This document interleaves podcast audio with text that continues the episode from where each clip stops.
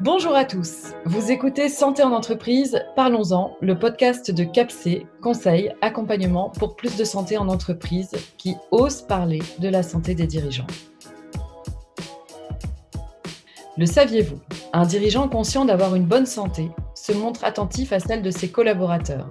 Sensibiliser le dirigeant à sa santé est un levier pertinent à actionner pour favoriser le bien-être physique, mental et relationnel des collaborateurs et de donner du sens et c'est rentable. Des études canadiennes prouvent qu'un dollar investi en santé rapporte entre 1,8 et 4 dollars à l'entreprise. Le rôle de CAPC est d'accompagner les dirigeants, les RH et tous les collaborateurs de l'entreprise à prendre soin de leur santé en apprenant à respirer, à se recentrer, à donner du sens, à modifier les comportements, mais aussi et surtout cultiver des pensées et des relations positives. La mission du podcast CAPC est de sensibiliser à l'enjeu de la santé en entreprise, mais aussi à encourager les dirigeants à intégrer la santé aux indicateurs de performance au même titre que le chiffre d'affaires. Aujourd'hui, j'ai le plaisir d'accueillir Dominique Steiler, directeur associé et titulaire de la chaire Paix Économie, Mindfulness et Bien-être au travail de l'EM Grenoble. Cette interview avec Dominique devait durer 20 minutes et l'échange était tellement passionnant que je n'ai pas voulu l'arrêter. C'est la raison pour laquelle l'interview est divisée en deux épisodes. Je vous invite à découvrir le premier. D'abord, merci d'être là. Merci beaucoup d'être venu, d'avoir fait le déplacement pour parler de bien-être et, euh, et de santé en entreprise. Avant qu'on démarre, Dominique, j'aimerais vous redemander ou vous demander ce qui vous a motivé à aller vers sur tous ces sujets de paix, de, bien-être, de... Je suis sûr que ça ne sera pas très loin de vous. Jeune garçon ou jeune enfant, je ne sais pas où est le point de départ. Je vis des tensions, on pourrait dire des angoisses peut-être aujourd'hui certainement, au jeune adulte, ça devient des angoisses. En même temps, je suis un sportif euh, plutôt affirmé. En même temps, je suis grand et costaud. Et j'ai commencé à pratiquer méditation, relaxation quand j'ai 17-18 ans. Donc il y a plein de choses qui vont, euh, qui vont se toucher, qui vont se cogner, qui vont faire que hum, dans mes choix de vie, souvent quand les gens racontent leur parcours, il y a une espèce de logique qui se met en place, et moi aussi, il y a des fois une logique qui se met en place qui est en fait une logique a posteriori. Et il y a une logique, puisque la logique, ça a été qu'il a fallu que j'avance avec qui j'étais, et donc euh, ben, les tensions, etc., m'ont poussé aussi à faire des choix. C'est ce qui fait que mon sujet est entre puissant et vulnérable. Mon sujet de vie, c'est vraiment entre puissant et vulnérable parce que, parce que mon lieu d'expérimentation principal, c'est moi en fait. Mm. Et c'est là où j'ai commencé à regarder. Et en fait, dans, dans, tous les choix qui sont apparus après, ils ont été faits à travers ça. Ils ont été sur bah, comment je fais pour faire mieux avec ça? Enfin, mieux voulant dire euh, euh, aller mieux. Enfin, comment, comment je fais pour vivre un peu mieux avec ce truc-là qui aussi entre des temps où je me sens euh, tellement fort et des temps où je me sens tellement fragile, voire tellement nul. Et ça, ça va guider beaucoup de choses. Ça va guider mes études, ça va guider ben, le choix de ce type de pratique, où ça va le provoquer, ça va guider mes orientations de métier, y compris l'aviation de chasse, puisque vous avez dû le voir, on a dû en parler, j'en sais rien, mais tout ça, ça va en faire partie. Ça va me permettre de mieux regarder qui je suis, d'où je viens, et, qu'est-ce qui a été euh, signifiant pour moi. Signifiant, je veux dire, qu'est-ce qui s'est passé dans ma vie ou avant même ma vie, mais qui du coup a eu un impact sur moi. Ces derniers temps, j'arrête pas d'en parler, c'est assez rigolo, mais je viens de Moselle germanophone, donc d'un lieu dans lequel et moi et mes parents euh, se sont fait traiter de boche un certain nombre de fois. Et bien sûr que quand on a un petit garçon dans un village francophone où son père se fait traiter de boche euh, dans les années 60, ça a un impact. Bien sûr. Vous êtes ni français ni allemand, vous êtes... Euh, et la fin de l'histoire, que je découvre après 30 ans de travail sur le sujet, c'est je ne suis ni français ni allemand tout en étant constitué de français et d'allemand. Je suis fondamentalement les deux, sans être ni complètement l'un ni complètement l'autre. Et ça, ça met dans un endroit entre puissant et vulnérable, ce qui est assez rigolo, parce que tout le chemin m'amène à tout ça, en fait. Il se trouve que la dernière étape pour moi a été l'étape du territoire. Je pense que pour d'autres, elle pourrait être la première. Hein. La première chez moi été l'étape de l'intime, qui a duré longtemps. Ensuite, c'est devenu l'étape du collectif, donc de la famille, puis de ce qui se passe autour. Et la dernière apparition, c'est l'étape du territoire. Et du coup, il y a une, il y a une forme de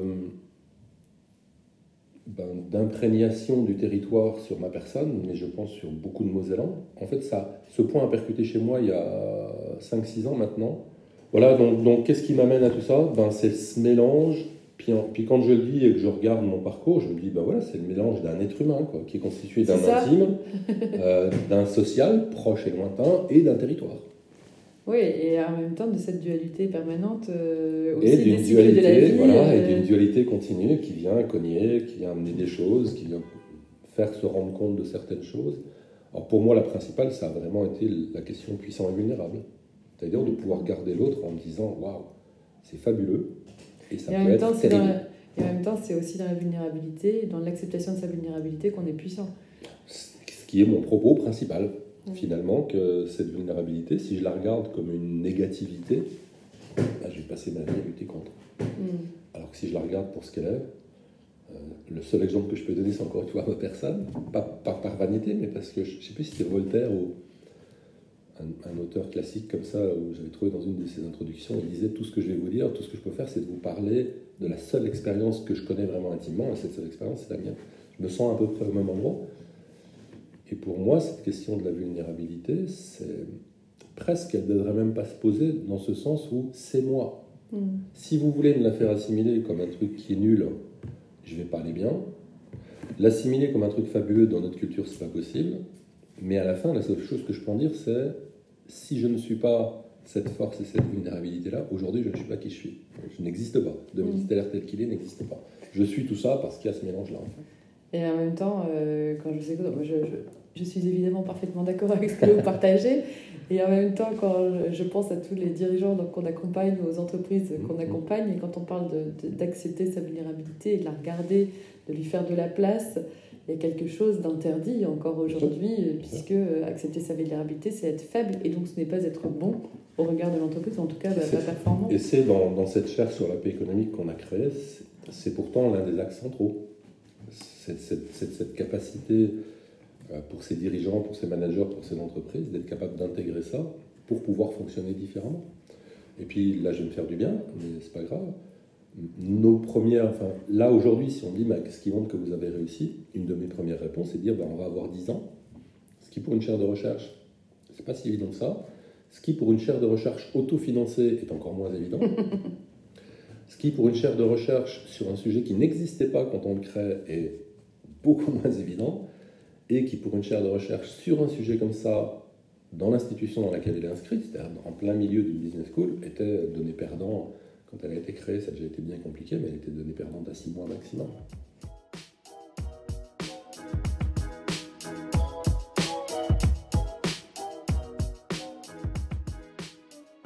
Justement, vous faites partie de ces précurseurs mhm. qui amènent de la paix, enfin en tout cas qui, qui veulent amener de la paix et du bien-être euh, dans l'entreprise. Parlez-moi de, de, cette chaire. Qu'est-ce que c'est? Quel est son but et, euh, et quelle, est son, quelle est sa mission? Le point de départ, c'est la rencontre entre deux personnes, un collègue et moi, qui, lui, me questionnant sur ces sujets-là dans des, dans des temps de café. C'est pas du tout son domaine, mais ça le passionne.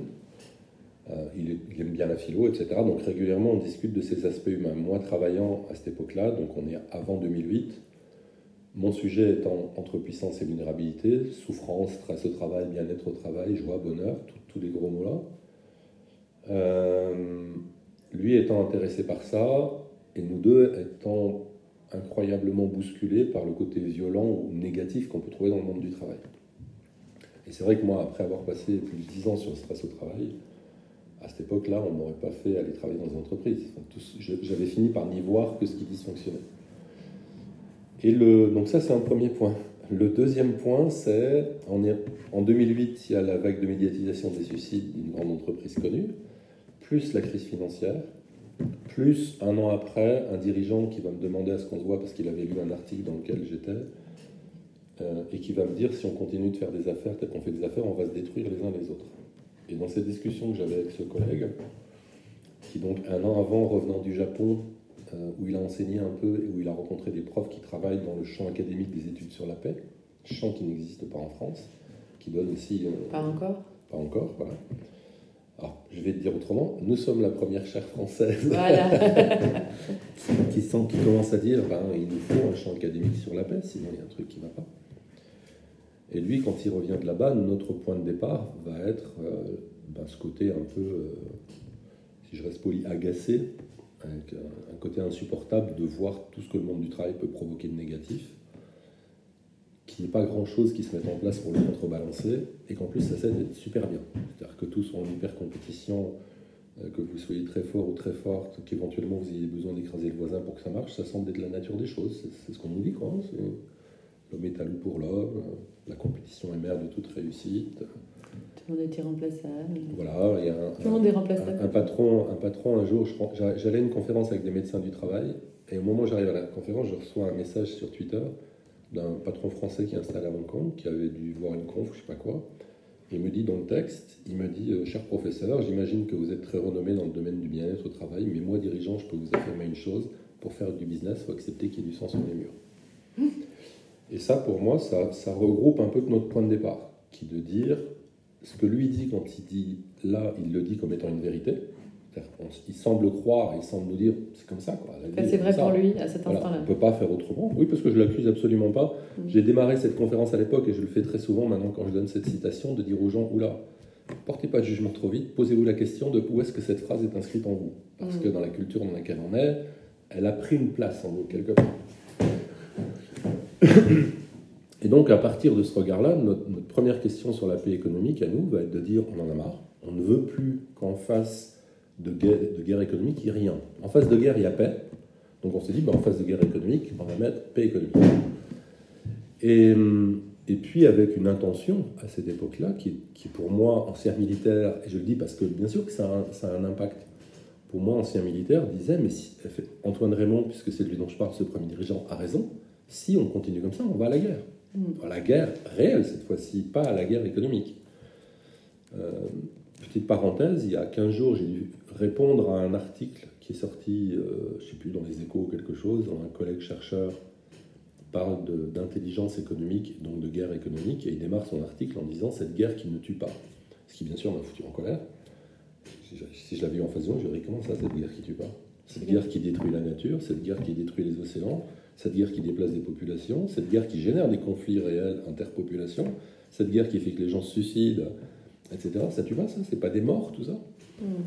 Et donc il y, a une, espèce de, une espèce de halo qui fait que ça semble. c'est un peu. Euh, dans, notre conférence annuelle de la semaine dernière, j'ai voulu faire le matin un plaidoyer pour la paix. il y a des choses que je suis allé toucher à cet endroit-là. Il y a un espèce d'effet euh, pour le Seigneur, c'est-à-dire celui qui n'ira jamais à la guerre, une espèce d'effet héroïque à dire que la guerre c'est vraiment du sérieux, c'est vraiment important.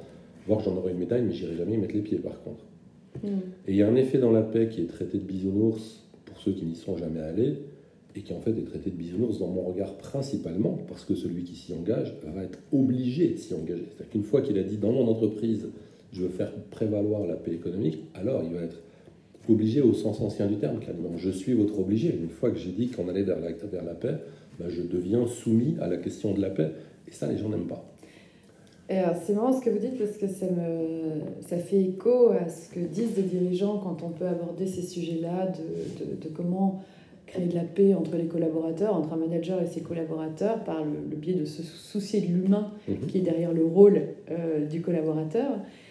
Et, euh, et des, des, dirigeants récemment me disaient, mais en fait, aujourd'hui, avec la QVT, la RSE, euh, on nous impose de poser la question comment allez-vous? On nous impose de poser, d'écouter la réponse. Et donc, désormais, les managers cochent les cases en réunion de l'avoir fait, enfin, finalement comme s'ils l'avaient fait, et ne le font pas, ne s'intéressent pas réellement à l'autre.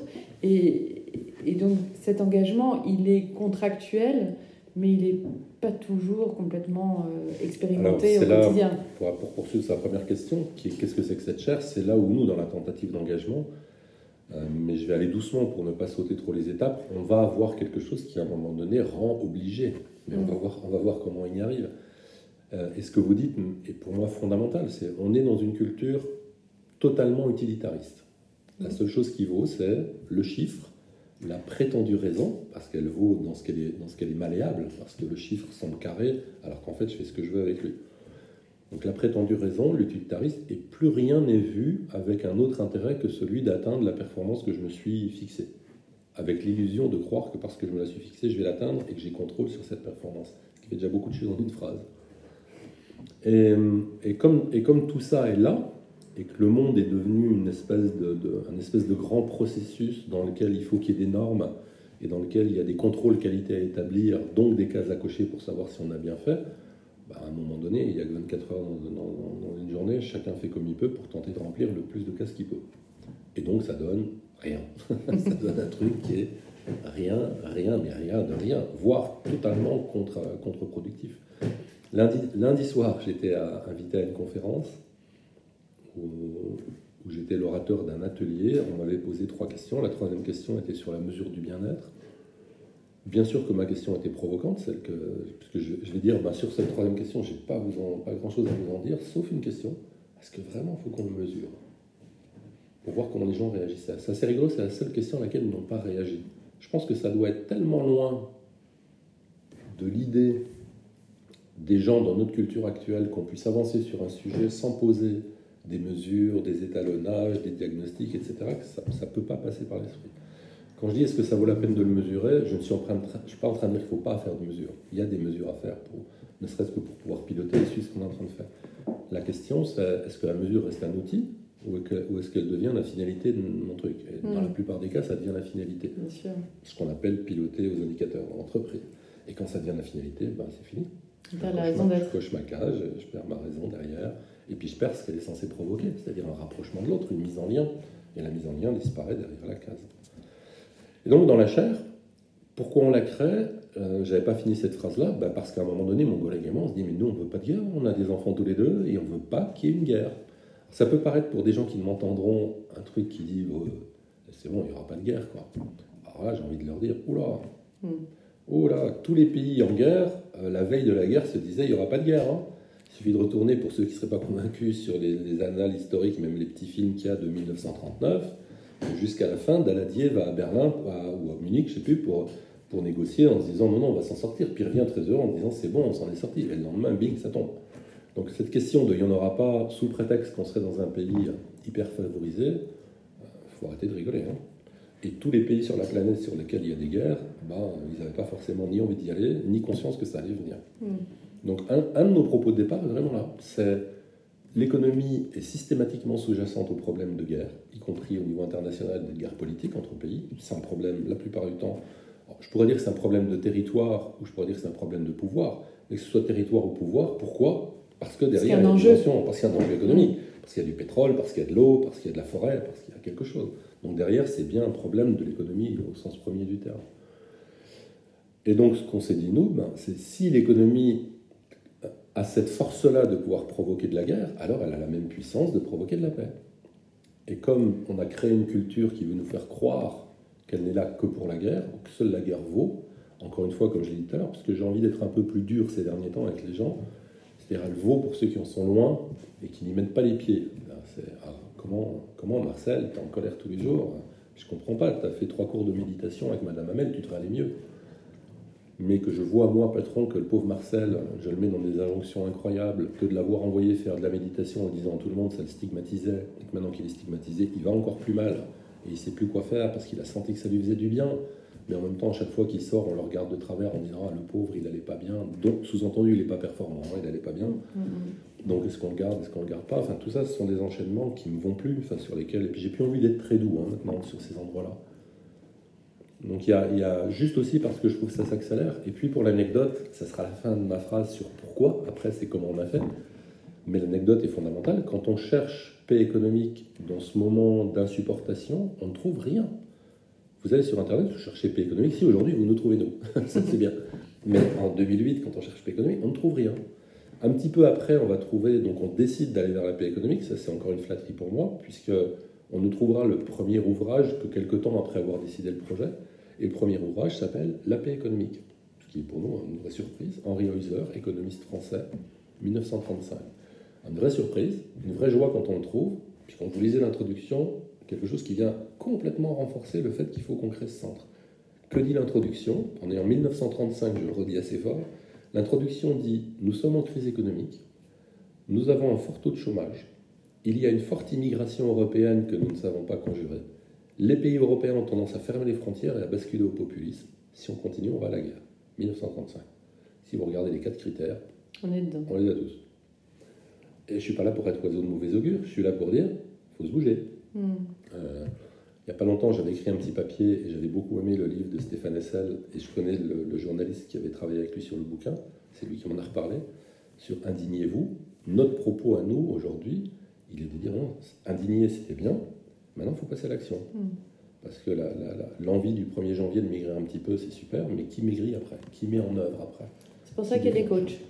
C'est pour ça. pour aider le, et pour aider le comment. Mais bien sûr, mais c'est vraiment comment on bascule. Parce que Ouais. si Mm. si on bascule, et je crois qu'un des pièges, c'est justement d'être dans un pays privilégié et Mm. dans des conditions Parce qu'on se dit, privilégiées. ça, ça nous arrivera pas. Mais bien sûr, ça ne nous arrivera jamais. Et là, je défie toute personne qui a eu un jour un petit accident de voiture, même pas grave, de me, de me dire que 5 secondes avant l'accident, elle savait qu'elle allait l'avoir. Elle ne le savait pas. Elle était persuadée qu'elle allait à sa fête. Mais non, elle n'allait pas à la fête. Elle allait s'arrêter dans le mur ou dans l'arbre, sans le savoir, avec une conscience qui n'était pas la bonne. Il y a quelque chose qui est de cet ordre-là dans la volonté de cette chair.